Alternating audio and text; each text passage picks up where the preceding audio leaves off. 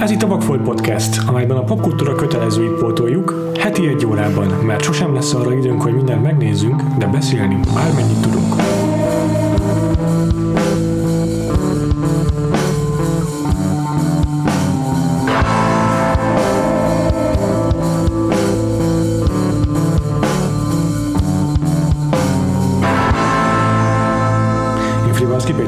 Én pedig Huszár András. Néha a műsorban nem azért választunk ki egy-egy filmet, mert már túl régóta ott kandikál a bakancslistánkon, hanem mert egy olyan műfajt képvisel, amely lényegében teljes egészében kimaradt számunkra. Pontosan. Ilyenkor azért nehéz a dolgunk, hiszen egy adáson belül egy olyan terjedelmes, ö, rengeteg ö, elágazást tartalmazó műfaja, mint a kung fu filmek, nem fog mm. tudni egy órán belül ö, minden részletre kiterjedően foglalkozni, nem is akarunk, nem is ez a célunk. Próbáltunk egy olyan művet keresni, ami mégiscsak mérföldkőnek számít a műfajban, és uh-huh. ha nem is az egyetlen olyan kung fu film, amire rá lehet mutatni az, hogy na ez az ultimate Hát, ja. kung fu film, de egyike ezeknek a filmeknek, és ezért választottuk ki az 1991-es Once Upon a Time in China, magyarul Kínai Történet című filmet Jet Li-vel a főszerepben, amely a kínai történelem egyik nagy ö, ilyen Népi hőséről, szól. népi hőséről Wong Fei Hangról szól. Hung. Egyébként a kínai kiejtéssel lesz gondunk, de igyekszem. Nézzétek el, majd így a sokadik adásra, amikor ezzel foglalkozunk, majd belejövünk. ne, ne reménykedj benne. Jó, oké. Tehát Wong Fei Hung az egyik ilyen nagy, tényleg egy ilyen toldi, vagy annál is sokkal nagyobb izé, volumenű Igen, tehát kínai Robin Hood, gyógyító, politikai vezető és harcművészmester Igen, összegyúrva, igen, tehát igen, Miyagi igen. mester Robin Hooddal összegyúrva. Igen, és akkora népszerűségnek örvend Kínában ez az alak, hogy egyébként a 19. század és a 20. század Igen. de izé, fordulóján élt, uh-huh. és hát nagyjából olyan 80 hongkongi filmen dolgozták fel az ő életét, jó, ebből 70 meg nagyjából ugyanaz az egy színész játsza őt, uh-huh. viszont azért ö, a maradék ilyen 10-15 filmben nem akárkikkel uh-huh. találkozhatunk, tehát itt a mai adásunknak is a témájában Jet Li játsza őt, aki aztán vissza is tért a uh-huh. folytatásban, mert hogy ennek a filmnek készült Mhm. Igen. már önmagában rengeteg folytatás Öt folytatása legalább, igen. Aha. Hat részes volt ez a Once Upon a, Once Upon a Time in China széria. Aha, aha. És hát ebben nem mindegyik, utána nem mindegyikben játszott a Jet Li. Nem, nem, nem. Négyben, ha jól emlékszem. de hát ezen ő rajta kívül is, tehát ilyen, csak olyan nevek, akiket még a laikusok is ismernek Igen. a, a, a hongkongi filmes szcénából, tehát Jackie Chan, akivel egyébként jövő héten uh-huh. fogunk foglalkozni. És vicces, mert, mert csak most a, a uh-huh. utánolvasás közben esett le, hogy. Igen, az a film, amit jövő héten megnézünk, abban ugyanazt a karaktert fog játszani, nagyon jó pofán jön ki. Mert hát mindenki szinkronosan látta, hogy hívják őt, hogy Freddy Hung. Tehát, hogy így köze nincs. Aztán játszottam még Samu Hung is ezt a karaktert, tehát így tényleg sorolni lehetne, hogy hány filmes feldolgozásban fordult már ő elő. Ezek közül már csak azért is definitív a Once Upon a Time in China, az első rész, mert, mm. mert valószínűleg ezzel a legközelebb a történelemhez. Pont egy ilyen történelmi vízválasztónál mm. játszódik. Ez, az, ez is az egyik, vagy azt szerintem a legfőbb oka annak, hogy Wong Fei Hung is egy ilyen hatalmas történelmi hős, mert, ö, mert a film abban az időszakban játszódik, amikor a, az a hagyományos, tradicionális kínai értékeket és a tradicionális kínai uh-huh. életvitelt megbolygatja, felforgatja a kapitalizmus megjelenése, ami ma valószínűleg a mai korban azért népszerű, meg azért továbbra is mozgatja a kínai nép fantáziáját, mert meg lehet nagyjából feltetni a gonosz imperialisták megjelenésének, és, és hát ez a filmben is megjelenik, mert a, a nyugatiak, meg a nyugatiak, a nyugati kultúra által már megfertőzött kínaiak, azok a filmnek egy bizonyos értelemben a, a, gonosz tevői, bár nem kifejezetten, vagy nem És részben, egyértelműen, igen, csak részben. de, de szépen árnyalja ezt a film egyébként ezt a ezt a kettősségét uh-huh. ennek a korszaknak. Igen, tehát tényleg ilyen határhelyzetben vannak ezek a, ezek a szereplők, meg ez a világ itt. A, hát a 19. század második felében, vége felé Igen, járunk körülbelül. igen. Pontosan azt hiszem, hogy nincs meghatározva az évszám. Hm, Hát igen, hogyha egy történelemkönyvet fellapozunk, biztos meg tudnám mondani, hogy mikor itt kezdődik egész pontosan. Igen, de hogy nagyjából úgy sűrítik össze minden létező mm. nációt, mint mondjuk a Deadwood a sorozat, amiben szintén összetömörítettek több éves időszakot, Igen. ilyen 8-10 éves időszakot, hogy minden nagy nagy, nagy klasszikus western hős ja. szerepelhessen a sorozatban. Itt, itt nem konkrét karakterek, hanem a nemzetek találkoznak így, ja. ami, amihez persze nem kellett csalni történelmileg, hiszen valóban hát port, portugálok, angolok, amerikaiak, tehát a gyarmatosítók, több franciák, rengeteg nemzet dolgozott ott közösen a, azért, hogy hát hasznot húzzon a kínai területszerzésből, igen, meg pénzből, igen. meg opiumból, meg, meg rengeteg mindenből, uh-huh. és, és ezt a, ebben a, ebbe a környezetbe helyez be aztán egy csomó másféle történetet különböző triádokkal. Ja, még film noir is játszódik a kínai partvidéken, az óceáni partvidéken, Shanghai-ban, meg egyéb ilyen világvárosokban. Szóval igen, ez egy ilyen gazdag táptalaja mindenféle történetnek ezzel a nemzetközi vegyüléssel, mm. amit tényleg a 19. század végétől, mondjuk a 80-as évektől nagyjából a, a világháború mm-hmm. utáni, vagy a két világháború közöttig szerepet játszott. És aztán ez rengeteg aspektusa megjelenik ennek. Egyrészt, hát ugye a leg, egyik legdominánsabb az az öltözködés. Ez egy mm. nagyon fontos Aha. motivum a filmben az, hogy nem, nem, nem csak önmagában az, hogy a, hogy a nyugati, nyugatiak meg a nyugati kultúrák, meg a nyugati hatalmak azok hogyan telepednek rá, vagy hogyan költöznek be mm. Kínába, hanem az is, hogy maguk a kínaiak is hogyan mm. kezdenek el idomulni, vagy hogyan mm. változnak, hogyan nyugatosodnak, tehát nyugati hatások hogyan fertőzik meg úgymond őket. Igen, igen, igen. Itt, itt elsősorban két szereplőt lehet kiemelni, akikről akikről nagyon érdemes beszélni. A, az egyik a, az a női főszereplő. Igen, hát ő a, az ilyen házasodás révén nagynénye a főszereplőnek Wong fei nak amúgy nem rokonok, nem Igen, rokonok. De igazából majdnem egy idősek, tehát egy kicsit idősebb a nő, de de igazán ilyen romantikus szál Igen. alakul a kettő között. Tehát, hogyha, hogyha így a hallgatóink azt hallják, hogy a nagynénye, akkor valószínűleg nem az jut eszébe, elsősorban eszükbe róla, hogy akkor ott románc lesz. Csak azért hivatkozunk rá, mert, mert a főszereplő maga is egyfolytában. Igen, igen, igen, tehát ezzel a, ezzel a névvel illetik. És ő már a film legelső jelenetétől klasszikus uh, nyugati ruhában jelenik meg, és uh, előszeretettel hodon egy nyugati szokásoknak, mint mondjuk a fényképezés. igen. és, és ő abszolút, abszolút híve annak, hogy tehát el is látogatott már Angliába, Igen. Igen. és, és onnan a teljes mértékben pozitív benyomásokkal gazdagodva tért haza, és ha nem is arról szól a története, hogy ő megpróbálja elterjeszteni így ezeket a hatásokat, de minden esetre ő ilyen szempontból ellen, ellentéte, vagy ellenpontja, ellenfele úgymond a Wong Fei Hungnak, aki pedig, a, aki hát pedig igen, a tradicionális gyógyításnak a képviselője, meg úgy, hát a harcművészet által is ennek a kínai hagyomány, a hagyományos kultúrának a híve. Igen, viszont ő is, tehát a a, a nagynénye is, illetve a másik ilyen szereplő az a Bucktooth szó, igen, szó igen.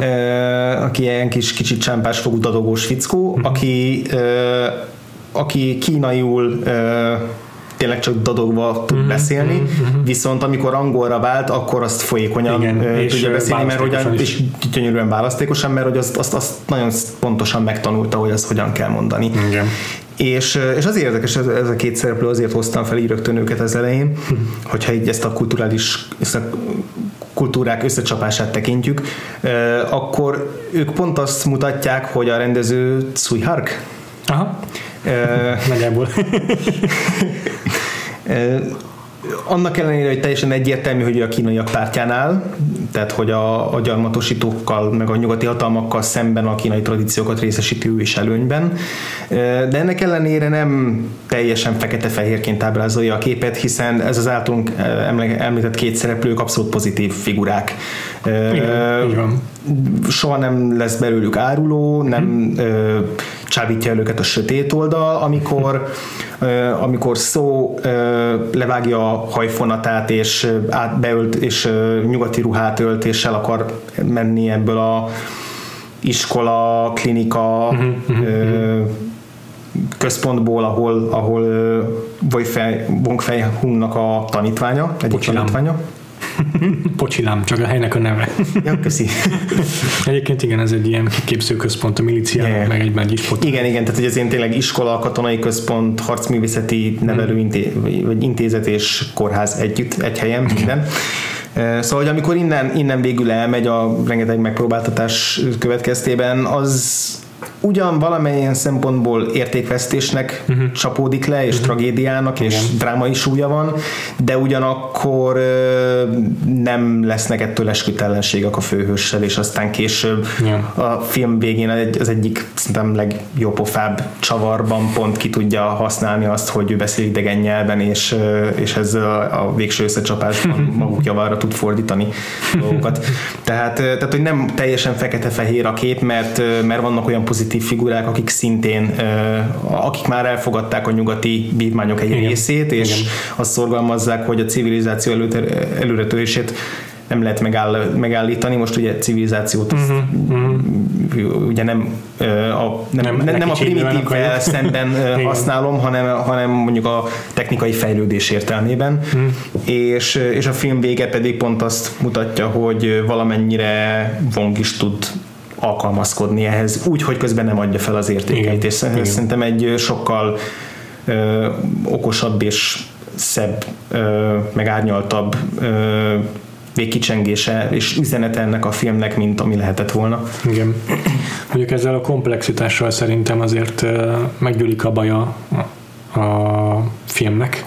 Legalábbis szerintem szerintem túl, sok, túl sokat akar markolni a forgatókönyv. Hm. Eleve több mint két órás játékidőről Igen. beszélünk, és uh, abból a szempontból is hasonlít sok westernre, meg például a Deadwoodra ez a film, hogy rengeteg frakció jelenik meg, és azok nagyon egymás ellen, meg nagyon különböző motivációk által vezérelve cselekednek. Viszont ez azt is eredményezi, hogy, hogy néha nem lehet tudni most mi a franc kivel van, és, és most miért jelenik meg ez a szár hirtelen a filmben. Uh-huh. Tehát ez, ezt, ezt a vágás se segíti elő annyira, hogy követhető legyen a történetvezetés sokszor. Nekem legalábbis volt ezzel bajom, hogy a film elején egy akciójelenetben megismert ilyen nem tudom, köz, közepesen fontos antagonista megjelenik a film közepén újból, és így, ja, hogy ez ő. Tehát voltak ilyen uh-huh. megértésbeli problémái, nem tudom uh-huh. te, hogy vagy ezzel. Ö, valóban szövevényes, amennyire egy után olvastam általában a, a, a hongkongi akciófilmek többsége az, az szereti ennyire telezsúfolni a cselekményes szálakkal a, a Érdekes. az elkészült műveket, tehát hogy általában ezek, ezek ilyen ezer szállal operáló, összefonódó Isten. dolgok, és aztán persze biztos kivitelezéstől függ, szerintem Persze. is ebben a filmben a kivitelezéssel voltak problémák. Amit olvastam, hogy a második rész az valamennyivel fókuszáltabb, hogy uh-huh. le van jobban, le van, le van a Igen, engem, a, engem a film első felébe kifejezetten zavart, hogy, hogy mint hogyha nem lenne érdemi története, vagy csak én nem találom meg, hogy uh-huh. mi az. És elég sok időnek kellett kellett eltelnie ahhoz, hogy elinduljon valamilyen irányban a, a, a, a, a cselekmény. Mm-hmm. Mert egy darabig úgy tűnt, hogy igazából csak ennek a történeti helyzetnek a igen, szép, apró, szép körbejárásáról szól a film, és középen van egy harcművész figura, aki néha harcol, és egyébként ja. pedig csak részben szócsöve, részben pedig elszenvedője ezeknek az eseményeknek. Uh-huh. És és hogyha megnézzük a, azt, azt, hogy a film végén például a, ugye az azért mindig számít, hogy a főhősnek ki lesz a, a fő ellenfele a film mm. végén, mm. és, és egyáltalán nem az lett a végső összecsapásban a másik részvevő, akire gondoltunk Igen. volna a film első Igen. felében, tekintve, hogy a film első felében egy darab jelenete volt ennek az illetőnek, ennek a Master nek Igen, aki az Iron West, vagy hogy hát így szólították legalábbis, hogy ő a, a vasmellényes. Igen, egy, egy másik, hát ilyen harcművész nagymester, akit egy kósza jelenetben látunk a film mm. elején, amikor éreztem, hogy ő lehet, hogy fontos lesz még később, de aztán nagyon sokáig nem tűnt fel. Teljesen zavarba is jöttem, amikor visszahozták, mm. és uh, igazából itt felépítették egy, egy kulcsfontosságú szereplőnek, mm. miközben voltak olyan karakterek, például ez, egyik helyi gangster bandának a vezetője, aki ja. végig egyértelműen ja, ja. negatív figura volt, de közben ott volt még a politikai szálon a kormányzó, aki szintén le akarta kapcsolni Wongnak az iskoláját, és az egész Igen. film alatt a megsemmisítésére tört, vagy a nyugatiak közül az amerikai pénzember, aki felfogadta ezt a gangster mm. főnököt azért, hogy iktassa ki Wongot egy színházi előadáson. Tehát szerintem már ebből is látszik, hogy elképesztően túl bonyolított és szövevényes, és emiatt aztán egy csomószor bizonyos események teljesen indokolatlanul történnek. Például ennél a színházi előadásnál egy, egy kulcs momentum, hogy a tömegbelőnek a, igen, a igen. már nem is tudom, vagy a brit, vagy az amerikai katonák, azt inkább a britek, de hogy teljesen a semmiből jön az a, a fordulatnak ez a része. És, és ugyan tudjuk, hogy itt csapdába akarják csalni a főhősünket, de hirtelen annyi, annyi frakció támad megint ott egyszerre, hogy nem tudjuk, hogy melyik frakció kinek dolgozik, és éppen ki kivel van kapcsolatban, ki, ki mit tud, ki kinek a parancsára dolgozik, és, és ettől tényleg néha hát nagyon nehezen követhető ez a cselekmény. Igen, szóval ebben, ebben lehet, hogy ebben lehet, hogy a, a vágással lehetett volna uh-huh. ezen kicsit segíteni, de ha itt nem is, akkor viszont az akciójelentekben viszont szenzációsak a vágások szerintem. Nagy részt. Mert nem ki fogok térni, de Jó. nem tudom, én, én egyébként baromira élveztem ezt a wire foot, amit így mm. a, a, filmben. Neked hogy tetszett? Nem tudom, mennyire vagy egyébként ismer, mennyire ismered a műfajt? Hát a, igazából a kung fu filmek műfajt én annyira nem. Mm. Nem, mint hogyha többi hongkongi akció, uh-huh. vagy, vagy kínai és hongkongi akció a zsenerben nagyon-nagyon ismerős lennék. Azért Jackie Mind, Chan mindenből pár dolgot lát engem, tehát Jackie Chan, Bruce Lee természetes, uh-huh, uh-huh. néhány Wuxiát is Wuxia, Wuxia. Ez a helyes kiejtés ezeknek a ugye kardozós, igen, igen, igen. kardozós harcművészes filmeknek. Bocsánat, csak akkor gyorsan zárójelben elmondom, hogy uh-huh hogy egy beszéltem egy barátommal, aki kínai szakos, és Aha. ő elmondta, hogy nagyjából szerinte ez a háromféle ilyen csoportosítása lehet a, a, ezeknek a harcművészetes filmeknek. Az egyik ez, amiről most beszélünk, a Wire Fu, amit még nem sokára definiálni fogunk. Igen. A másik ez a Wuxia, vagy Wuxia pontosabban inkább, uh, ami a kardozós uh-huh. verziója ennek, ami már jóval inkább meghazudtolja a, a valós fizikát. Igen, igen, igen. igen. És a harmadik pedig a a Tai Chi, ami igazából tényleg a végső leg, leg, leg legtökéletesebb harcmodor, amit el tudsz képzelni. És ezt, és ezt mindig valahogy a mágiához kapcsolják, mert a Tai Chi az nem egy megtanulható, begyakorolható harcművészet náluk, hanem valami, amire így rá kell ébredned. Mm. És, és az, a, az a háromból a leg, leg, leg, legnagyszerűbb, vagy hogy mondjam. A, a, a Vusiával azért olyan szempontból elég sok a hasonlóság, hogy a, a a harc jeleneteknek, a akciójeleneteknek a nagy része az, az azért a ilyen nagyon légies akrobatikáról van felépítve, tehát Igen.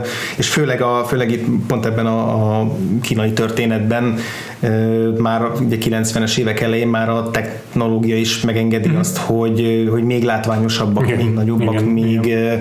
még merészebbek, a, a fizikától még elrugaszkodottabb attrakciókat és mutatványokat vessenek be a, a harcjelenetek során, és a, a Vusiában általában van valami misztikum, meg spiritualitás is, itt ez a film azért földhöz ragadtabb annál, Igen. ami megint csak nem minőségi különbségtétel, Persze, hanem, hanem valószínűleg inkább műfaj lehet. Ezt csak azért mondtam ilyen körülményesen, mert hogy uh-huh. így nem most találkoztam először Aha. ezzel a dróton rángatós igen, igen, igen.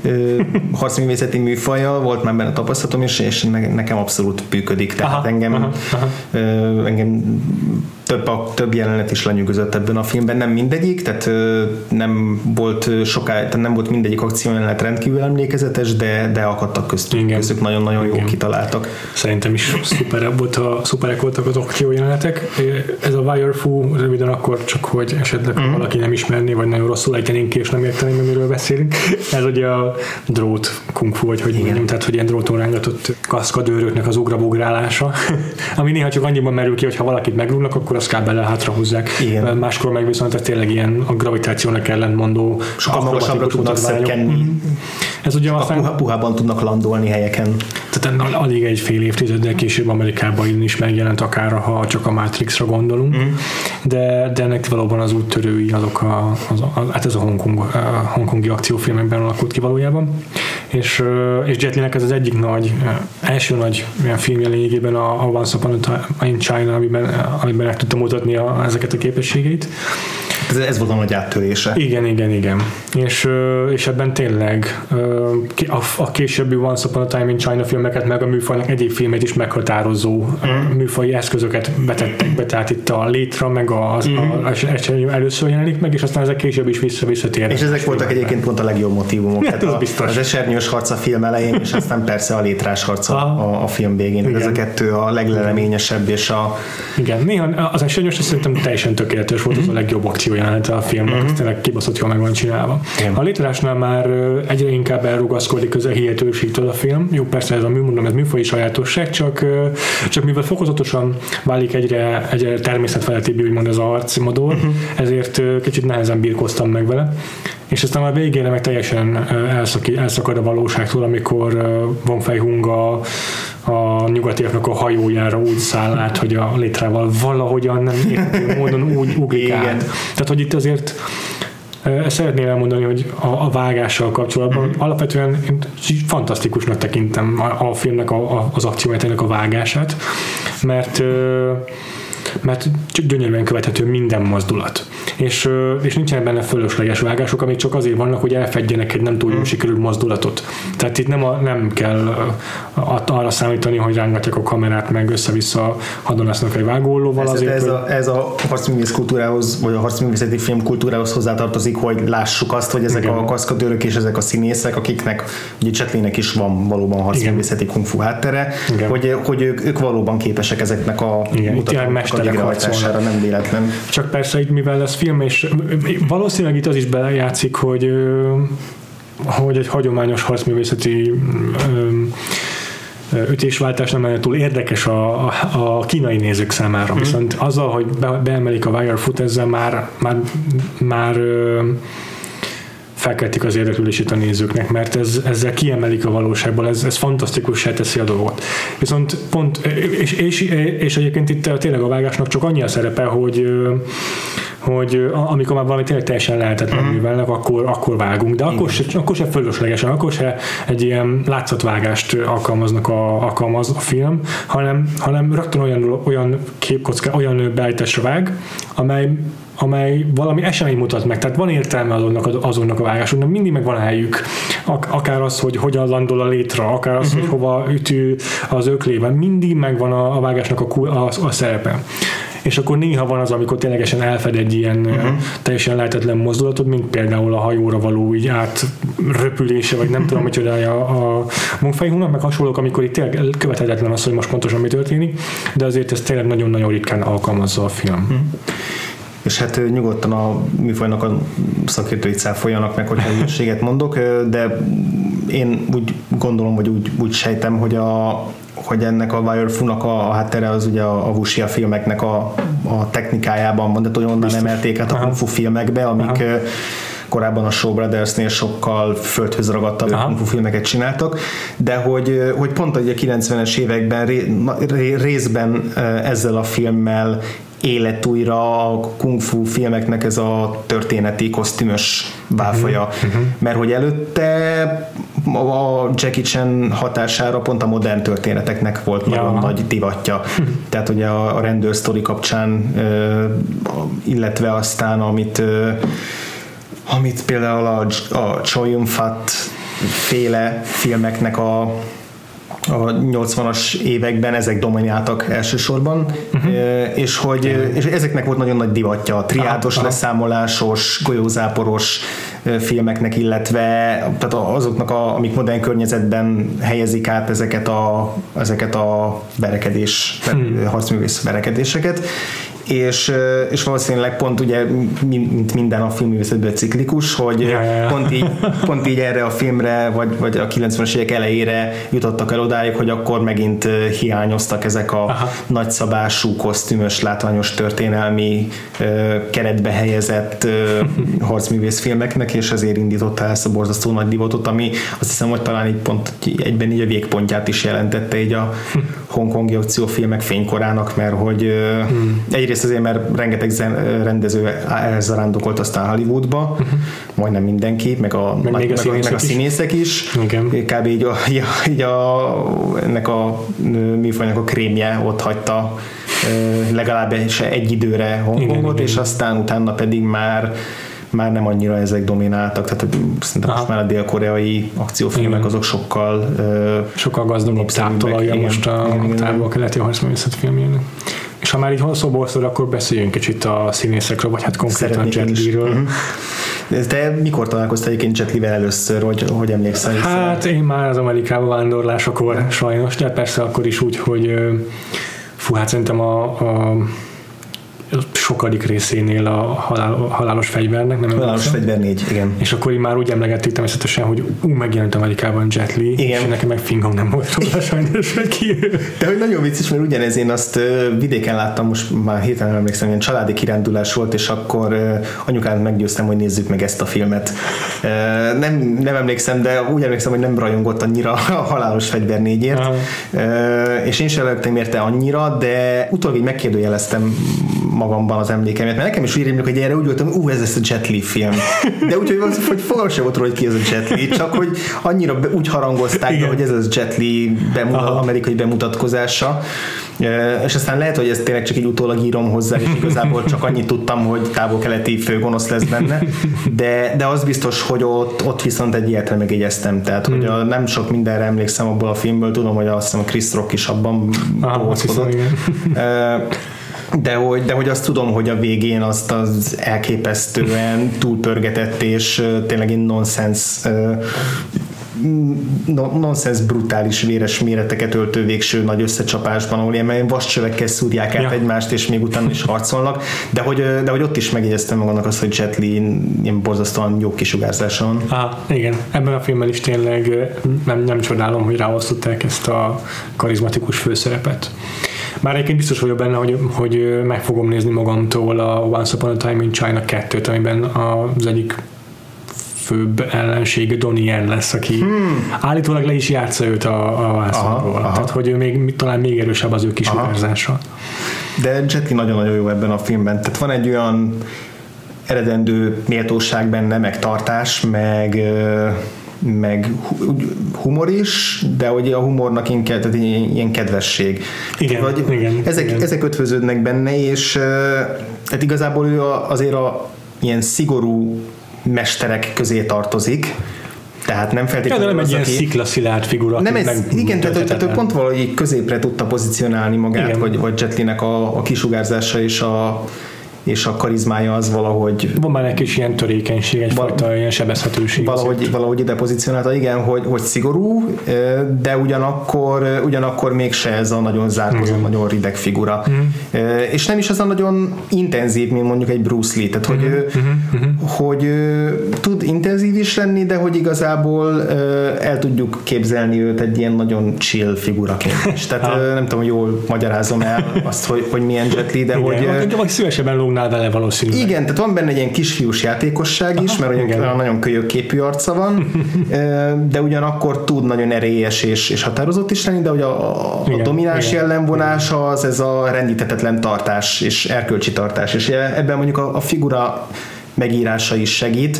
Nagyon jó van párbaítva a mesterrel egyébként, aki meg ez a törölmetszett, izé, szigorú izé, harcművész mester figura, aki biztos, hogy kegyetlenül bánik minden tanítványával. És nagyon, tényleg nagyon szép ez a, ez a két figura, mert mert Wongnál azt látjuk, hogy, hogy tehát rengeteg akciójelenet szól az ő részéről arról, hogy megpróbálja meggátolni azt, hogy harci jelenet legyen tehát rengeteg olyan, a valahányszor valamelyik gonosz mm. erő támadást intéz mm-hmm. ellenük, hogy ki akarja provokálni, hogy harcoljanak, akkor ő minden megtesz azért, hogy megakadályozza a harcot. Vagy amikor harcolnak, akkor utána utasítja a tanítványait, hogy lássák el az Igen. általuk összevert és megsebesített katonáknak a sebeit. Igen. Tehát ez a, tudod, ez, ez már ilyen nagyon... A nép, népi hős, tényleg ez annyira nem más. Tényleg nagyon-nagyon hősies és nagyon-nagyon egyenes jellem, Aha. aki, aki úgy tud szembeszállni szállni a, a zsarnokokkal, meg az elnyomókkal, meg a, a gangsterekkel, hogy közben végig akkor is a törvénybetűje és gerinces marad, igen. Akkor is a törvénybetűje szerint jár el, hogyha amiatt ő húzza a rövidebbet, Aha, hogyha miatt igen, letartóztatják igen. az embereit, vagy őt magát, vagy házi őrizetbe helyezik, ami mind meg is történik a film során, mert hogy tényleg mindenki úgy áskálódik ellene, hogy bemártsák, befeketítsék, ráhúzzanak olyan bűnöket, amiket nem követett el. És ez persze a film tulajdonképpen egy kicsit úgy ábrázolja, hogy ez mind a nyugati uh-huh. hatásoknak Befolyás, köszönhető, igen. befolyásnak köszönhető, hogy vele így akarnak bánni, és igen. viszont egyenes marad, és kitart a az a elvei a hagyományai mellett. Igen, és aztán a végére oda is jutunk el, hogy körülbelül van egy, van egy olyan melléküzenete is, hogy, hogy a kínaiak nem harcolhatnak egymás ellen, meg nem acsarkatotnak egymás hmm. ellen, mert hiszen itt vannak körülöttük azok a nyugati tartalmak, amik az igazi beszéd jelentik. Hát a film legelső jelenetében, a prológusában is, eh, ahol egy ünnepet ülnek meg éppen, akkor is a, az egyik nyugati katona össze, a petárdákat összekeverik ja, lövéssel, és rájuk lő. Később is ágyúzzák őket, ja. lövik őket teljesen indokolatlanul, és van egy egyik szereplő összerezzen az ágyudörrenésre, ne összerezzen a mennydörgésre, mert azt hiszi, hogy ágyudördülés, de van egy olyan fontos feszültség, hogy hogy vigyázniuk kell, hogy mit lépnek, mert a körülöttük a nyugati hatalmak bármikor lecsaphatnak rájuk, akár indok nélkül is, uh-huh. vagy magyarázat nélkül is, és hogy a, ezek a belharcok, amik jellemzik ezt a kínai társadalmat, ugye itt a kormányzó, aki aki próbál megfelelni a nyugati hatalmak elvárásainak, vagy ez a gangster főnök, aki a saját kis gesztenyét akarja kikaparni a embercsempészettel. Tehát hogy itt, itt tényleg mindenki összeesküszik mindenkivel, de a film úgy kezdődik, hogy Wang Fei-hungot ott hagyja annak a miliciának és hadseregnek a vezetője, aki az ő mestere is tulajdonképpen. Mm. Tehát rögtön a film úgy nyit, hogy a, az ilyen legfőbb hát tábornok, vagy valamilyen vezető, ő ott hagyja őket, mert Vietnámba szólította ja. a kötelesség. Okay. És ebben a hatalmi vákumban, ebben az űrben kell neki előlépnie vezetőként és a film végén pedig egy nagyon-nagyon hasonló beállításban szintén egy hajón ott áll azzal a kormányzóval, aki végig ellene dolgozott, mm. akikkel végig fasírban voltak, és, és ugyanúgy a nyugati hatalmakkal szemben beszélik meg azt is jönnek rá arra, hogy ugye el is hangzik ez, hogy, hogy kung fu nem lehet pisztolyok igen, ellen harcolni, igen. és és, és hogy van egy ilyen tanulsága is igen az, az egésznek, hogy a, a belharcok azok csak azt érik el, hogy jobban tönkretesznek mindent, Igen, jobban még könnyebb lesz. és még könnyebb lesz a nyugatiaknak befolyást gyakorolni rájuk. Uh-huh.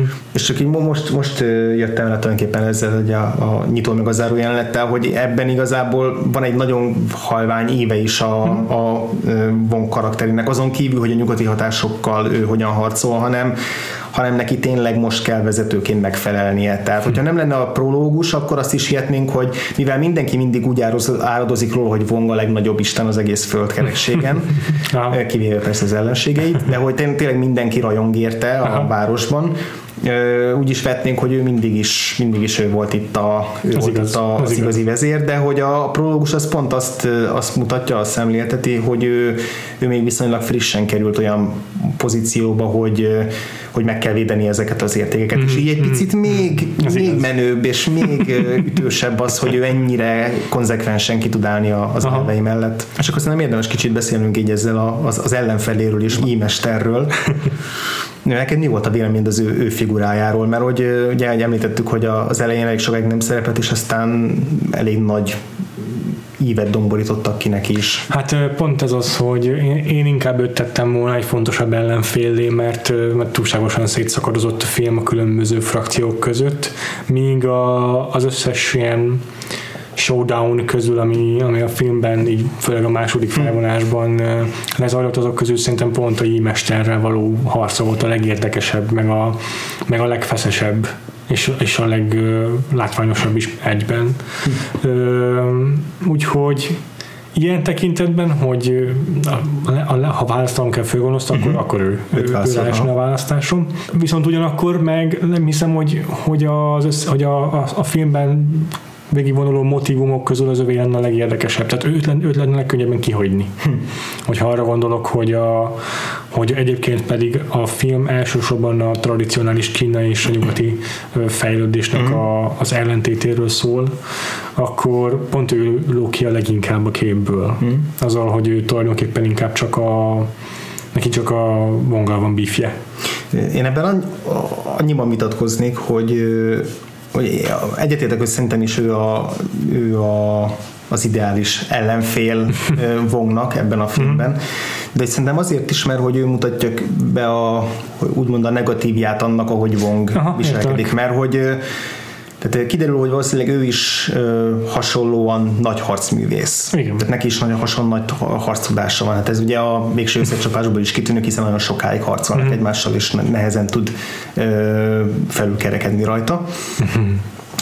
És, és hogy ő képviseli azt az embert, azt a, azt a harcművész mestert, aki viszont hajlandó engedni az elveiből, hajlandó feladni valamennyit, hajlandó úgymond kompromisszumot kötni, azért, mert úgy érzi, hogy az a helyes, és hogy ő maga is azzal tud előrébb lépni a, a ranglétrán. És nem teljesen önös érdekből, tehát persze kap egy izé, kincses ládikányi pénzt, de, de hogy ő, ő az a fajta gonosztevő, szerintem ezért is érezzük mindketten, hogy ő érdekesebb, mint a többi, Aha. mert hogy ő az a fajta gonosztevő, aki, a, aki azt hiszi, hogy ő a film hőse, vagy hogy ő ja, valójában értem. jó ember, Igazad és hogy ő, valójában ő a, ő a protagonistája a filmnek.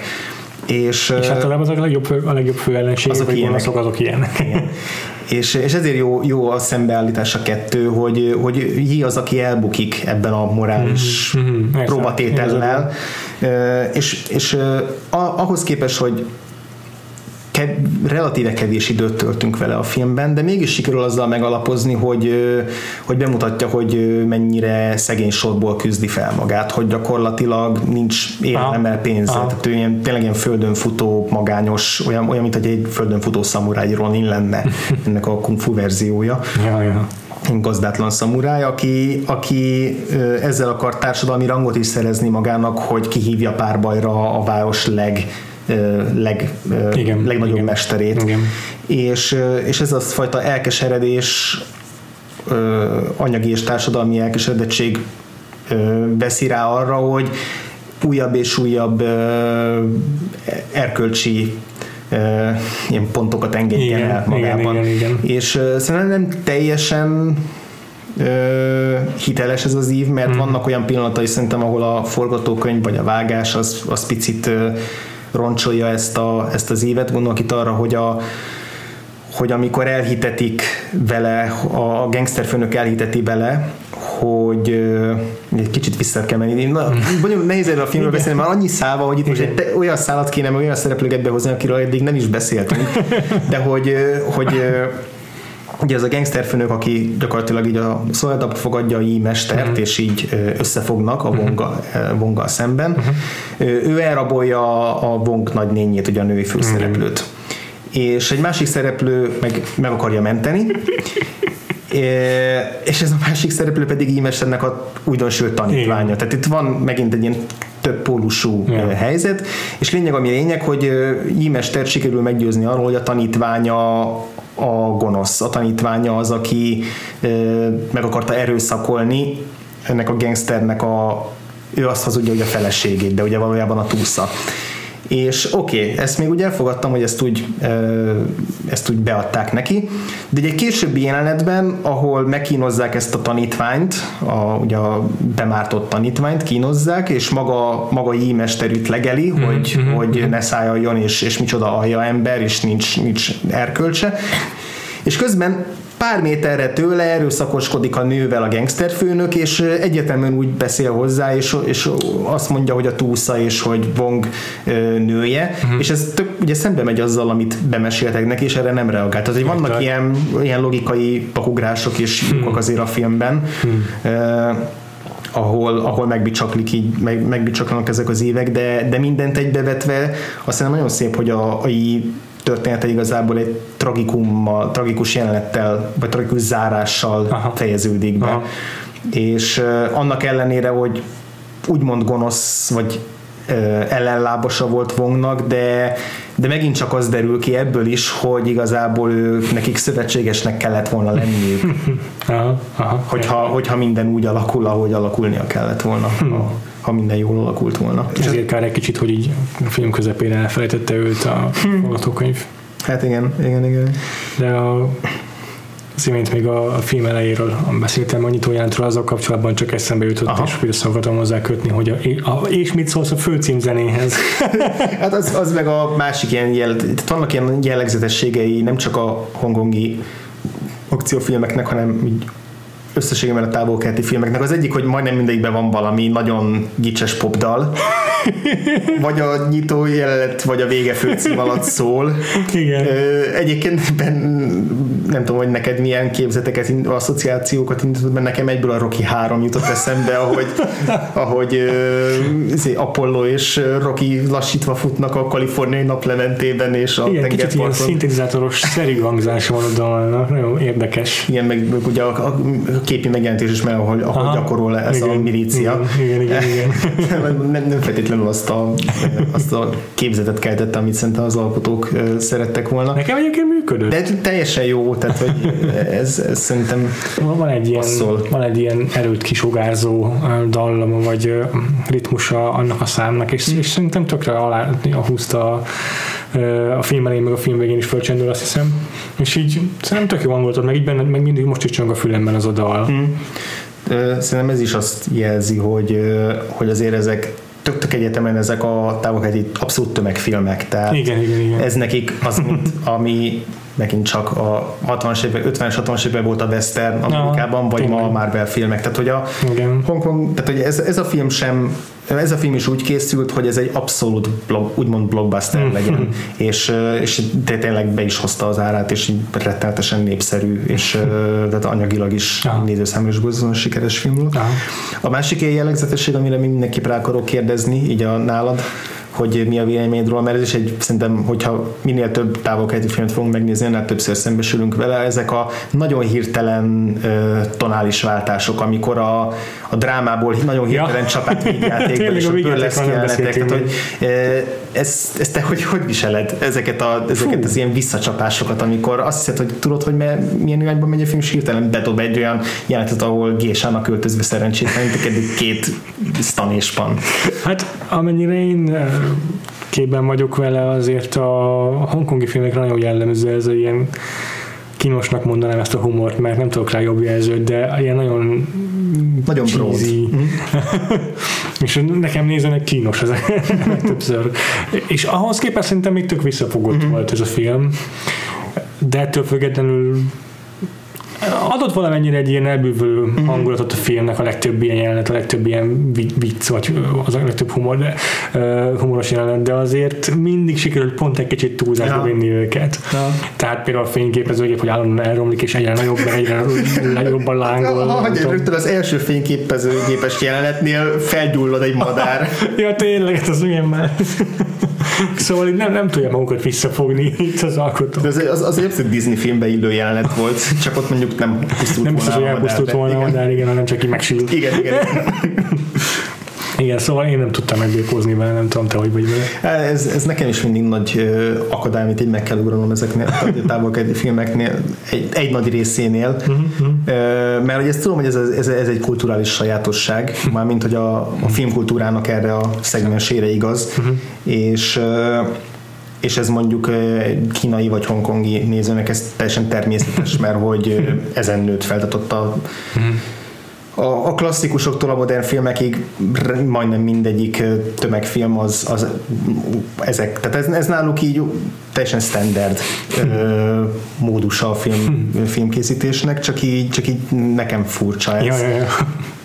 Ö, és és általában mindig azért meg, megragadok annál, hogy inkább csak elfogadom, mint sem igazán Igen. megszeressem. Igen. Erre egyébként is így újabban kezdek rájönni, hogy bármennyire is elméletben én nagyon pártolom és nagyon szeretem, és támogatom azt, hogyha, hogyha egy film ilyen hirtelen váltásokat csinál, hogyha jól csinálja nyilván, ezt ugye zárójelbe hozzáteszem, de hogy amikor, amikor tehát ez a fajta kiszámíthatatlansága egy filmnek, hogy nem csak ez a nagyon, nagyon straightforward, nagyon pontos, megmaradunk a kis műfaj keretei ja, közül, aha. hanem hogy mer elrugaszkodni, és aha. hogy kétharmadánál vált egy teljesen nagyot, hm. vagy menet közben.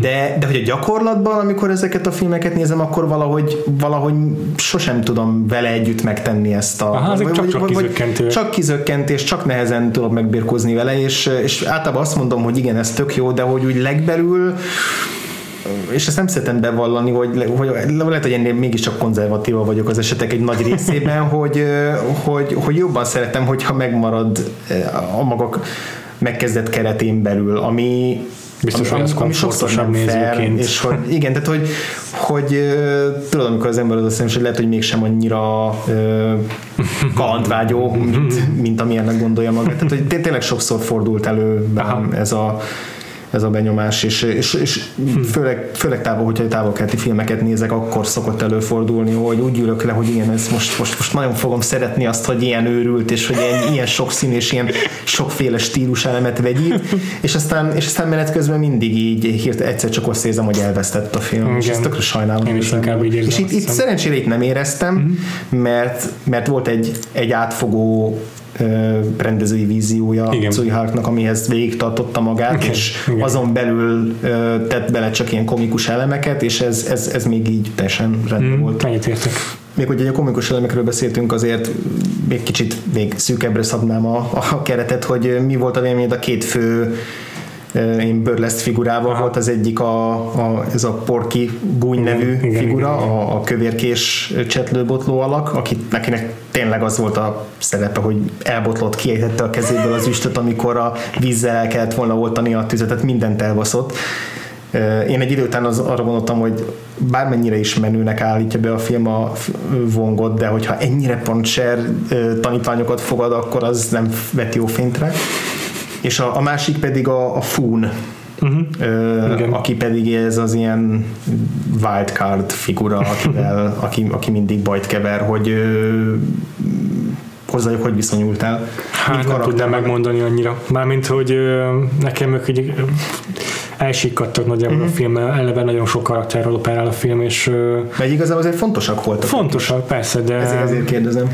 De nem, nem nézőként így nem Aha. foglalkoztam velük, nem investálottam a karakterükbe, hogy most megmaradjanak bennem konkrétan tényleg egy, egy, egy legyintéssel elsegettem őket, hogy, mm-hmm. hogy ők a, a comic relief figurák, főleg Paul King inkább. Igen. Fun az szerintem egy érdekesebb karakter volt valamennyire.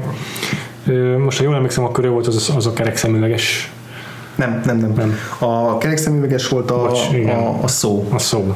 A fun ugye, a, a fun volt az a vidéki csávó, aki a, az a színházzal érkezett, és ugye őt akarták mindig csak jegyszedésre befogni, és aztán ő robbantotta ki igazából az egész viszát, az, hogy belekötötte a, ezekbe a gangster főnökbe, akkor jelentkezni Aha. akarta izé a, a vonkhoz, de, de nem hagyta jelentkezni állandóan valahogy, tehát ő volt az a figura, akivel mindig összesodorta a, mindig összesodorta a sors. Ja az útját, és, igen, és igen. aztán ő volt az, aki a J-mesternek lett a úgymond tanítványa, és a végén tényleg. pozitívan került ki a filmből mm-hmm. hősként, de hogy nagyon-nagyon sokáig én, én vele nem tudtam mit kezdeni, hogy ő, tehát ő tényleg a, a szó legteljesebb értelmében volt a, ez a wildcard karakter, akire aki bajt kever, mindig bajt kever, de hogy de soha nem tudtam, hogy, hogy, hogy most akkor vele hányadán is kell állni. És hm és ehhez képest meglepett, hogy a film végén neki is volt egy ilyen morális Aha. döntéshelyzet, ahol, ahol meg kellett vetnie a lábát, és el kellett döntenie, hogy melyik oldalra áll, és hogy, hm. hogy, hogy mit tesz, és aztán, és aztán tényleg pozitív hősként került ki a filmből, de egy egész odáig nagyon, nagyon fura figurált. És ja, ez igaz. nála is elgondolkoztam, hogy lehet, hogy ez megint olyan helyzet, hogy mivel nem merültem el soha ebben a a műfajnak a történetében, lehet, hogy ez egy ilyen típus karakter, aki Lehetséges. aki megfeleltethető korábbiaknak. Mint ahogy szerintem a, a, a Porky egyértelműen ez a típus karakter, akit általában egyébként a Sammo Hung szokott játszani, már csak így alkatilag is. Hát egyébként az is lehet, hogy itt a Leung Fun esetén arról van szó, hogy amit a filmről általában is el lehet mondani, hogy kicsit csapongó és nehezen uh-huh. találja a fókuszát, hogy itt ennél a karakternél ez még inkább meg, megjelenik, még inkább kicsapódik, és, és inkább a cselekmény érdekében uh-huh. hajtja őt előre a motivációja. Uh-huh. Könnyen Nem tartom ezt sem kizártnak. Igen, igen, igen. Szóval egyfelől tényleg elismerésre méltó az ambíciója a filmnek, mm-hmm. tehát a, mm-hmm. az egyik kritikában olvastam, hogy a Tsuya ezzel tulajdonképpen ilyen egy kínai David Lean filmet akar csinálni, egy, a, a, a kínai zét Arábiai Lawrence? Arábiai Lawrence, igen, hogy annyira nagyra akarta növelni a, a, a táblatokat, de hogy, de hogy ezzel tényleg kicsit befürdött, vagy legalábbis ez azzal járt, hogy, Aha hogy, hogy néha így nem tudta kézben tartani szerintem se a, a, a történetvezetést, és, és a tempója és az a filmnek az elég sokszor bontatott. Aha. Tehát, hogy uh-huh. vannak benne olyan üres járatok, vagy olyan közjátékok, amik nem teljesen indokoltak, és persze nem kell mindig mindennek előbbre vinni a cselekményt, de, de nem is voltak annyira érdekesek, hogy emiatt le, leragadjunk náluk. Meg hát sok mellékarakter, sok gonosztevő, nagyon csak uh-huh. fel volt skiccelve, olyan papírmasi figurák ja. voltak. Szerintem még a kormányzó is, de a, a nyugatiak meg aztán végképp. Hát volt a, hogy is ide, Tiger? Azt hiszem Tigernek hívták az amerikai pénzembernek a, az ilyen csatlósát, hmm. aki na, az egy teljesen komikus és már ilyen anakronisztikusnak tűnő figura volt, tényleg, mint egy Robin Hood filmből, mint egy Errol Flynn filmből lépett volna ki. Eleve a, a nyugati figurák nagyon furák voltak, tehát az utószinkron miatt is. Igen, a, igen. Olyankor mindig nagyon amatőr érzése volt, vagy, vagy amatőr... Amatőr színjátszó klub igen, feelingem volt. Igen, igen. De egyébként igen, lehet, hogy az utószinkronnak köszönhető elsősorban, de úgy ahogyan beszéltek angolul, amilyen modarossággal, min, én, aki inkább angolul értek, nekem olyan érzésem volt tőle, mintha ők lennének a külföldiek a filmben. Pontosan nekem is ez igen. És így visszakapjuk. De hogyha Szulhákot egy picit így elmeszeltük így a, a történetvezetés szempontjából azért tényleg látványban, meg vizuális az biztos, elmesélésben nem csak a akciójeleneteknél, hanem egyébként is voltak benne nagyon erős felvételek, tehát főleg a ilyen fényárnyék hatással volt egy jelenet, amikor, amikor már ház őrizetbe vették vongot, és, és jönnek a katonák, és akkor van egy olyan kép, ahol csak a fákjegyük fénye, ahogy így süt a bambuszrudak rá, rá, rácsai között a falra vetül, és nagyon, nagyon hangulatos Aha. képet eredményez, meg, meg ahogy az esőt hmm. és az esőben lévő ilyen lassított hmm. harcokat hmm. kezelik. Azt egyébként is imádom a, a harcművész, támogató harcművészeti filmeknél, az, az már a, a hősben is, ugye igen, másik Jet Li film, abban is az ott egy kedvencem, ahogy a lassítva cseppen minden egyes hmm. esőcsepp, és és persze mindig, mindig akkor szakad le az ég, amikor, amikor bizonyos szereplők nagyon szembenéznek egymással. Ahogy a lassítások is csodálatosak a filmben is, úgy indokolt, hogy helyén valóaknak érzem őket. Meg hmm. nem, csak, nem csak a fényképezés volt szerintem csodaszép, hanem van egyfajta koreográfiája minden jelenetnek van egy vacsora jelent, ahol így egyszerre mozdulnak meg az emberek a pácikáikkal, és ez is olyan gyönyörű, hogy így tényleg egy varázsütésre vagy varázsszóra, rendezőutasításra így meg, megindulnak a tányéreik felé, egy teljesen szinkronban mozogva a szereplők, az is így tök szépen van beállítva középre, szimmetrikusan, meg, meg a legtöbb jelenetben a színészeket mozgatja Suihár, tehát így, így van egyfajta ilyen dinamikája minden mm-hmm. jelenetnek, ami szerintem nagyon mozgalmassá, meg, meg érdekfeszítővé teszi a, a filmet. Mhm. A város is nagyon nyisgő, tehát rengeteg mm. olyan eleme van, meg olyan, olyan egyéb csoportok, akiknek, akik nem játszanak érdemi szerepet, de többször feltűnnek, mint mondjuk egy bordéháznak a, a szajhái, és több jelenben ilyen háttérfiguraként feltűnnek, vagy rögtön a film elején. Ez egy nagyon jó vicces leképzése volt a, ennek a kultúra háborúnak, amikor felvonultak a jezsuita papok a mm-hmm. város főutcáján, és énekelték a halleluját, és akkor, gyor, és akkor jobban rákezdett a kínai zenekar is. Tehát, hogy a, ugye a papok is rendszeresen Igen. megjelennek a filmben, és és tétenek. És, és a jezsuitáknak a vezetője, aki, akit még korábban nem említettünk, őt is picit így visszakapcsolnám a adásunk elejéhez, mert hogy volt egy jelenet, amikor megtámadták bongék házát a gangsterek, és, és akkor a sikátor végén ott volt ez a a pap, és látta, hogy készülnek a, a, a rossz fiúk betörni, és készítik a tüzes lángoló nyilaikat, és, és akkor úgy rájuk nézett, és utána elfordult és elvonult, és akkor mondta, hogy na igen, akkor ez, ez megint azt mutatja, hogy a nyugatiak azok elfordítják a tekintetüket, és nem törődnek a, a kínaiakkal, és aztán ez, ez tök szépen visszafordította, vagy ebben volt egy szép csavar, amikor, amikor később felbukkant ugyanez a jezsuita papisi volt, ez egyetlen, aki hajlandó volt rámutatni és tanúskodni a, mm. arra, aki elkövette a bűncselekményt, míg a többi kínai ő, ő inkább nem akart ah. be, belemenni. Tehát hogy ez, ez szerintem egy szépen, szépen csavart egyet ezen a trópon, ah, az elvárásainkban. Igen, igen, igen. igen.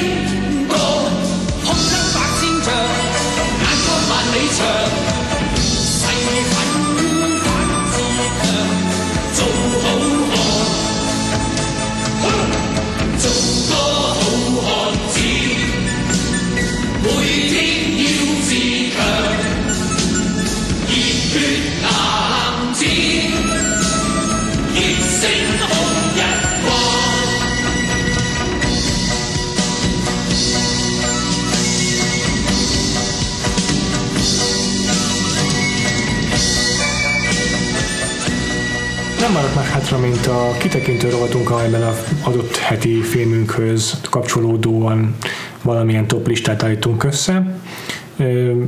Mind a ketten egy, egy 3-3-as listát. Uh-huh. Ezen a héten a a Once Upon a Time in China-nak a végső nagy összecsapásához kapcsolódóan az ilyen nagy végső filmes összecsapásokból állítottunk össze egy top listát, hát ez teljesen adhok jellegű, meg úgy, úgy képzeljétek el, hogy nagyjából az elmúlt egy-két órában ötleteltük ki, hogy mi legyen a tartalmuk.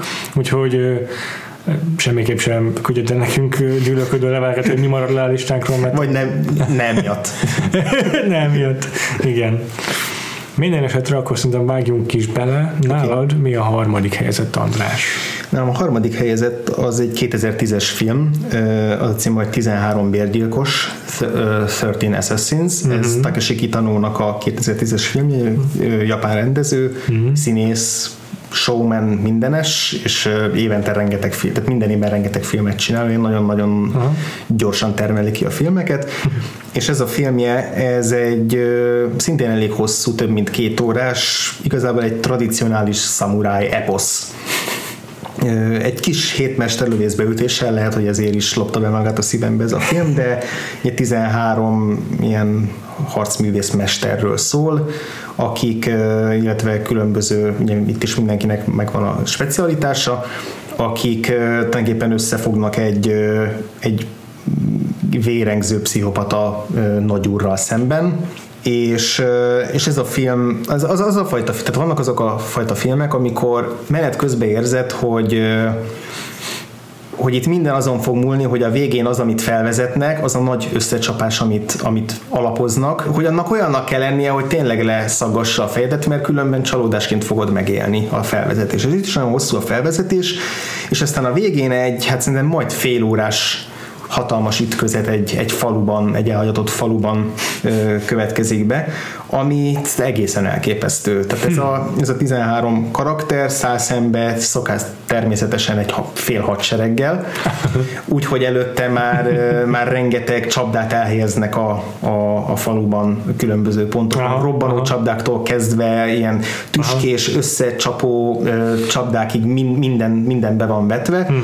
Pont, pont ezt megadja, amire, amire számítottál ugyanúgy azokkal, hogy, hogy kik lesznek azok a szereplők, hogy elhullanak menet közben az egész film alatt megkedveltek közül, hmm. mindegyiknek megadatik a hősi halál természetesen, végső összecsapás is a, a főgonosz és a főszereplők között az. Persze ott is már akkor szakad az eső, és sár van, és, és apokaliptikus az egész hangulat, de, de egy nagyon-nagyon erős finálé, ami, ami abszolút visszamenőleg is uh, igazolta a, a felvezetését, és ezért, ezért választottam ezt a filmet. A, aki, aki szereti a szamuráj filmeket, és és már látott minden kuruszavát, akkor annak mindenképpen ajánlom ezt, a, ezt, ezt megnézni.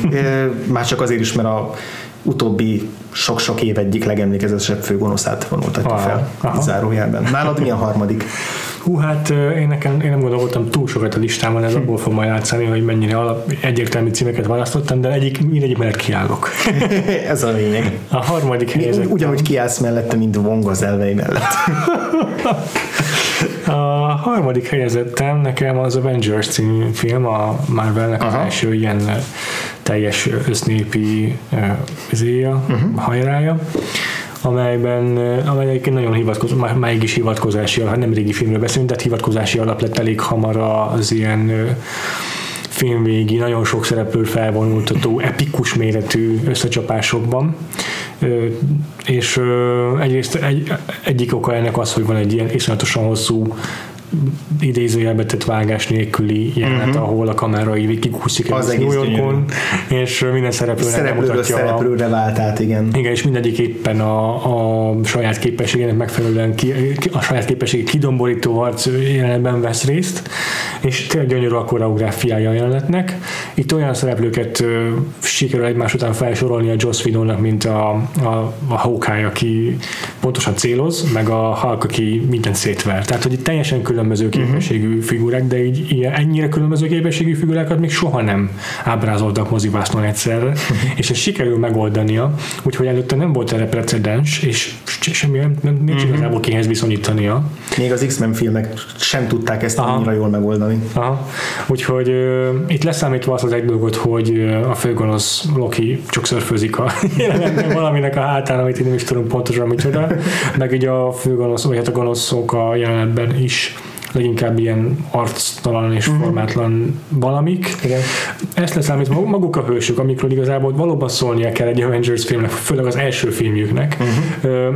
Abban a tekintetben mindenképpen példaértékű, amit Joss Whedon művelt, mert a, mert a hősöket, a hősiességet, a, a különleges képességeket fantasztikusan bemutatja az Avengers-nek a fináléja.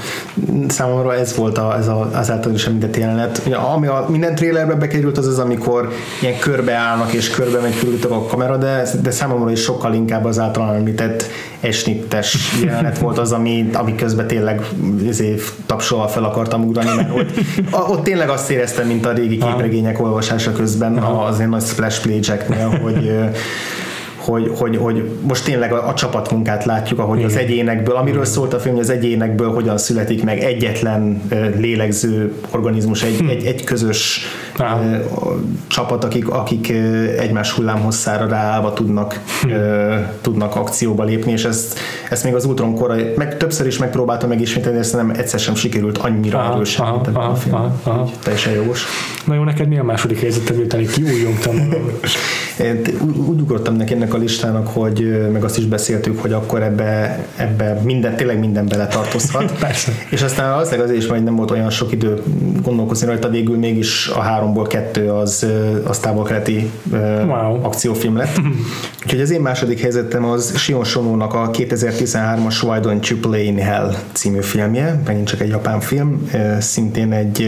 Ja, egy, még nem láttam Szintén rengeteg szállat követünk a filmben, hasonlóan, mint a kínai történetben. Rengeteg különálló szál közeledik egymás felé majdnem másfél órán keresztül, míg a film végén van egy nagy összecsapás két ellenséges ilyen Yakuza klán között tulajdonképpen, de a csavar az, meg a jópofa az, hogy mindezt úgy oldják meg, különböző olyan fordulatok miatt, amiket most sem akarok lelőni, de hogy mindezt a végső nagy összecsapást az egyik Yakuza főnök docsójában úgy ejtik meg, hogy közben egy, hát ha nem is tinédzser, de tinédzser korból még nem igazán kinőtt, lelkileg legalábbis meg érzelmileg nem, fejlettségi szinten nem igazán kinőtt amatőr forgatócsoport ö, rendezői ö, útmutatásai szerint történik meg. Ezt ö, nagyon abszurd ezt kitalálni, de nagyon szépen fel van vezetve, hogy miért mennek bele Aha. ezek a jakuzák abba, hogy, ö, hogy egy, egy, egy fiatal, elmeveteg rendező, zseni srác határozza meg, hogy hogyan alakuljon a csata, de számomra nagyon-nagyon-nagyon kevés finál okozott olyan elképesztő katarzis, mint ennek a filmnek a vége. A, hmm. az a fajta katarzis, amikor, az egy, amikor hangosan röhögsz azon, hogy, hogy ilyen egyáltalán létezik, hogy, hogy ezt valaki filmre álmodta és meg is tudta tenni, és elképesztő vérözön és brutális mészárlást zajlik le, miközben ez az amatőr forgatócsoport el akarja készíteni élete nagy filmjét, amiről gyerekkoruk óta álmodott. Tehát ez olyan, mintha a legvéresebb akciófilmet összepárosítanod a, a Super 8-szal, és ennek a kettőnek az ötvözetéből hoznál ki valami teljesen elmebeteg finálét. Jól hangzik. Az én második helyezettem egy kicsit olyan szinten jobb, olyan szinten szintén kapcsolódik a, a Once Upon a Time in China-hoz, uh-huh. hogy ha akarom, akkor végül is egy ilyen improvizált fegyverrel harcol benne az egyik fél. Hm. Ez pedig az Aliens, vagy hát a bolygó neve halálnak a végső uh-huh. összecsapása Ellen Ripley meg a a Xenomorph királynő között. Itt az improvizált fegyver alatt pedig azt a rakodó gépet Igen. értettem, amit tulajdonképpen nem harci eszköz. Igen. És ezt azért választottam, mert egyrészt szerintem brilliánsan, tehát tökéletesen van megrendezve a jelenet, uh-huh. megvágva ugyancsak, és itt is tökéletesen játszik azzal James Cameron, hogy mindenre tökéletesen játszik szerintem, amilyen feszültségteremtésre vonatkozik, hogy hogy a, a Newt meg a Ripley, és, vagy pontosabban a Newt és a Bishopon keresztül van egy ilyen folyamatos veszélyhelyzetben lévő ártatlan hmm. szereplőnek a jelenléte, aki, akit, akit meg kell védeni van a. Igen, igen, van egy nem csak a túlélés. Hmm. ami egyrészt az Ellen Ripley számára saját démonjai való megbirkózásnak és egy ilyen, egyrészt a fizikai manifestáció maga a Xenomorph királynő, hmm. másrészt pedig egy ilyen lelki manifestáció, az, hogy a Newtot megvédi, mint a, az ő lányának az ilyen pót, pótlé, pót, pót, pótlása, hiszen a saját lányát elveszítette.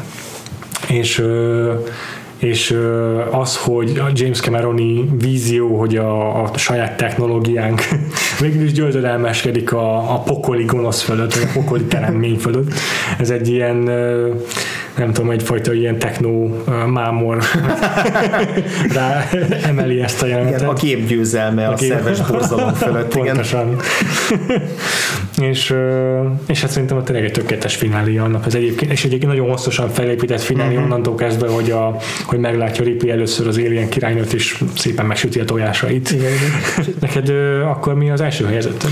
Az első helyezettem az pedig, és akkor megint a körbe zárul, Western lesz, méghozzá az 1969-es The Wild Bunch a vadbandának a mm, fináléja, hát ez mondhatni közhelyes megoldás, de nem véletlen a, ez a közhely, mert hát igen, igen. azért tényleg filmtörténeti jelentőségű az a az a mészárlás orgia, amit Sam Peckinpah megrendezett ennek a filmnek a végén. Nem csak emiatt jó a film, rengeteg, rengeteg oka van annak, hogy a, hogy a Wild Bunch az egy, az egy western klasszikus.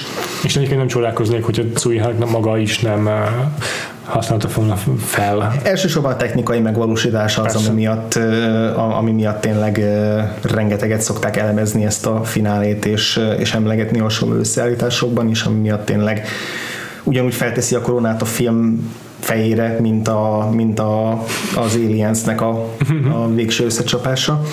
Tehát az a, az a rendezés, a, a, az a a vágástechnika, amit Pekinpa alkalmazott, a nyakló nélküli vérontás és az erőszaknak a tényleg operai magasságokba való emelése, és amikor, amikor ezt, mindezt úgy sikerül megvalósítani, hogy, a, hogy az erőszak az szépé váljon, Aha. és ugyanakkor ne kenjük el a brutalitását is, és a súlyát sem.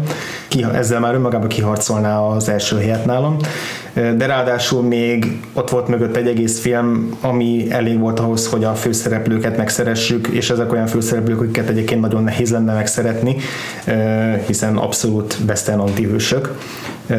Nem sokban különböznek a klasszikus korábbi western filmek gyűlölni való gangstereitől, és mégis Pekinpa megtalálja bennük a, azt az erkölcsi tartást, amivel, amivel felvonulhatnak a, hmm. a, a náluk is gonoszabb katonavezér ellen, és, és ez adja meg azt a, azt a érzelmi töltetet ennek a jelenetnek, ami miatt igazán hatásos tud lenni, és nem csak egy virtuóz rendezői. Igen. És nem az az első, hogy beugrik róla, hogy mértéktelen ez a rendező, hanem, hanem tényleg hanem tényleg epikus, eposzívá teszi ezt. Na és lett az első. Hát